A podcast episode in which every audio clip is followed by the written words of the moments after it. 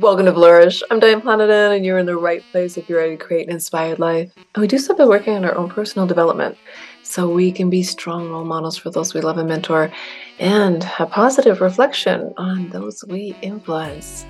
Today is so exciting. It's number seven in the total eight tips on your behaviors in order to reach your full potential, your self actualization, and it's through Maslow. So let's get started. Number seven, peak experiences. Okay, it's my favorite. Peak experiences are transient moments of self actualization. They are moments of ecstasy which cannot be bought, cannot be guaranteed, cannot even be sought. One must be, as C.S. Lewis wrote, surprised by joy.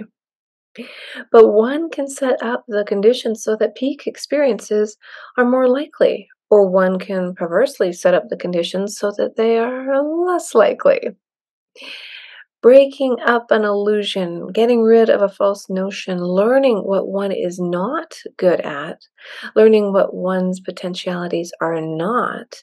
These are also part of discovering what one is, in fact.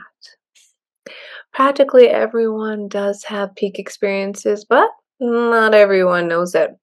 Some people will wave these small mystical experiences aside helping people to recognize these little moments of ecstasy when they happen is one of the jobs of the counselor or mental counselor. Yet, how does one's psyche, with nothing external in the world to point at, there's no blackboard there. Look into another person's secret psyche and then try to communicate? Yeah, uh, that's a toughie, isn't it? If I love, he goes on to say, Beethoven, and I hear something in a quartet that you don't, how do I teach you to hear? The noises are there, obviously, but I hear something very, very beautiful, and you look blank. You hear the sounds. How do I get to hear the beauty? That is more our problem in teaching than making you learn the ABCs or demonstrating arithmetic on the board or pointing to uh, a dissection of a frog. These lateral things are external to both people. One has a pointer, and both can look at the same time.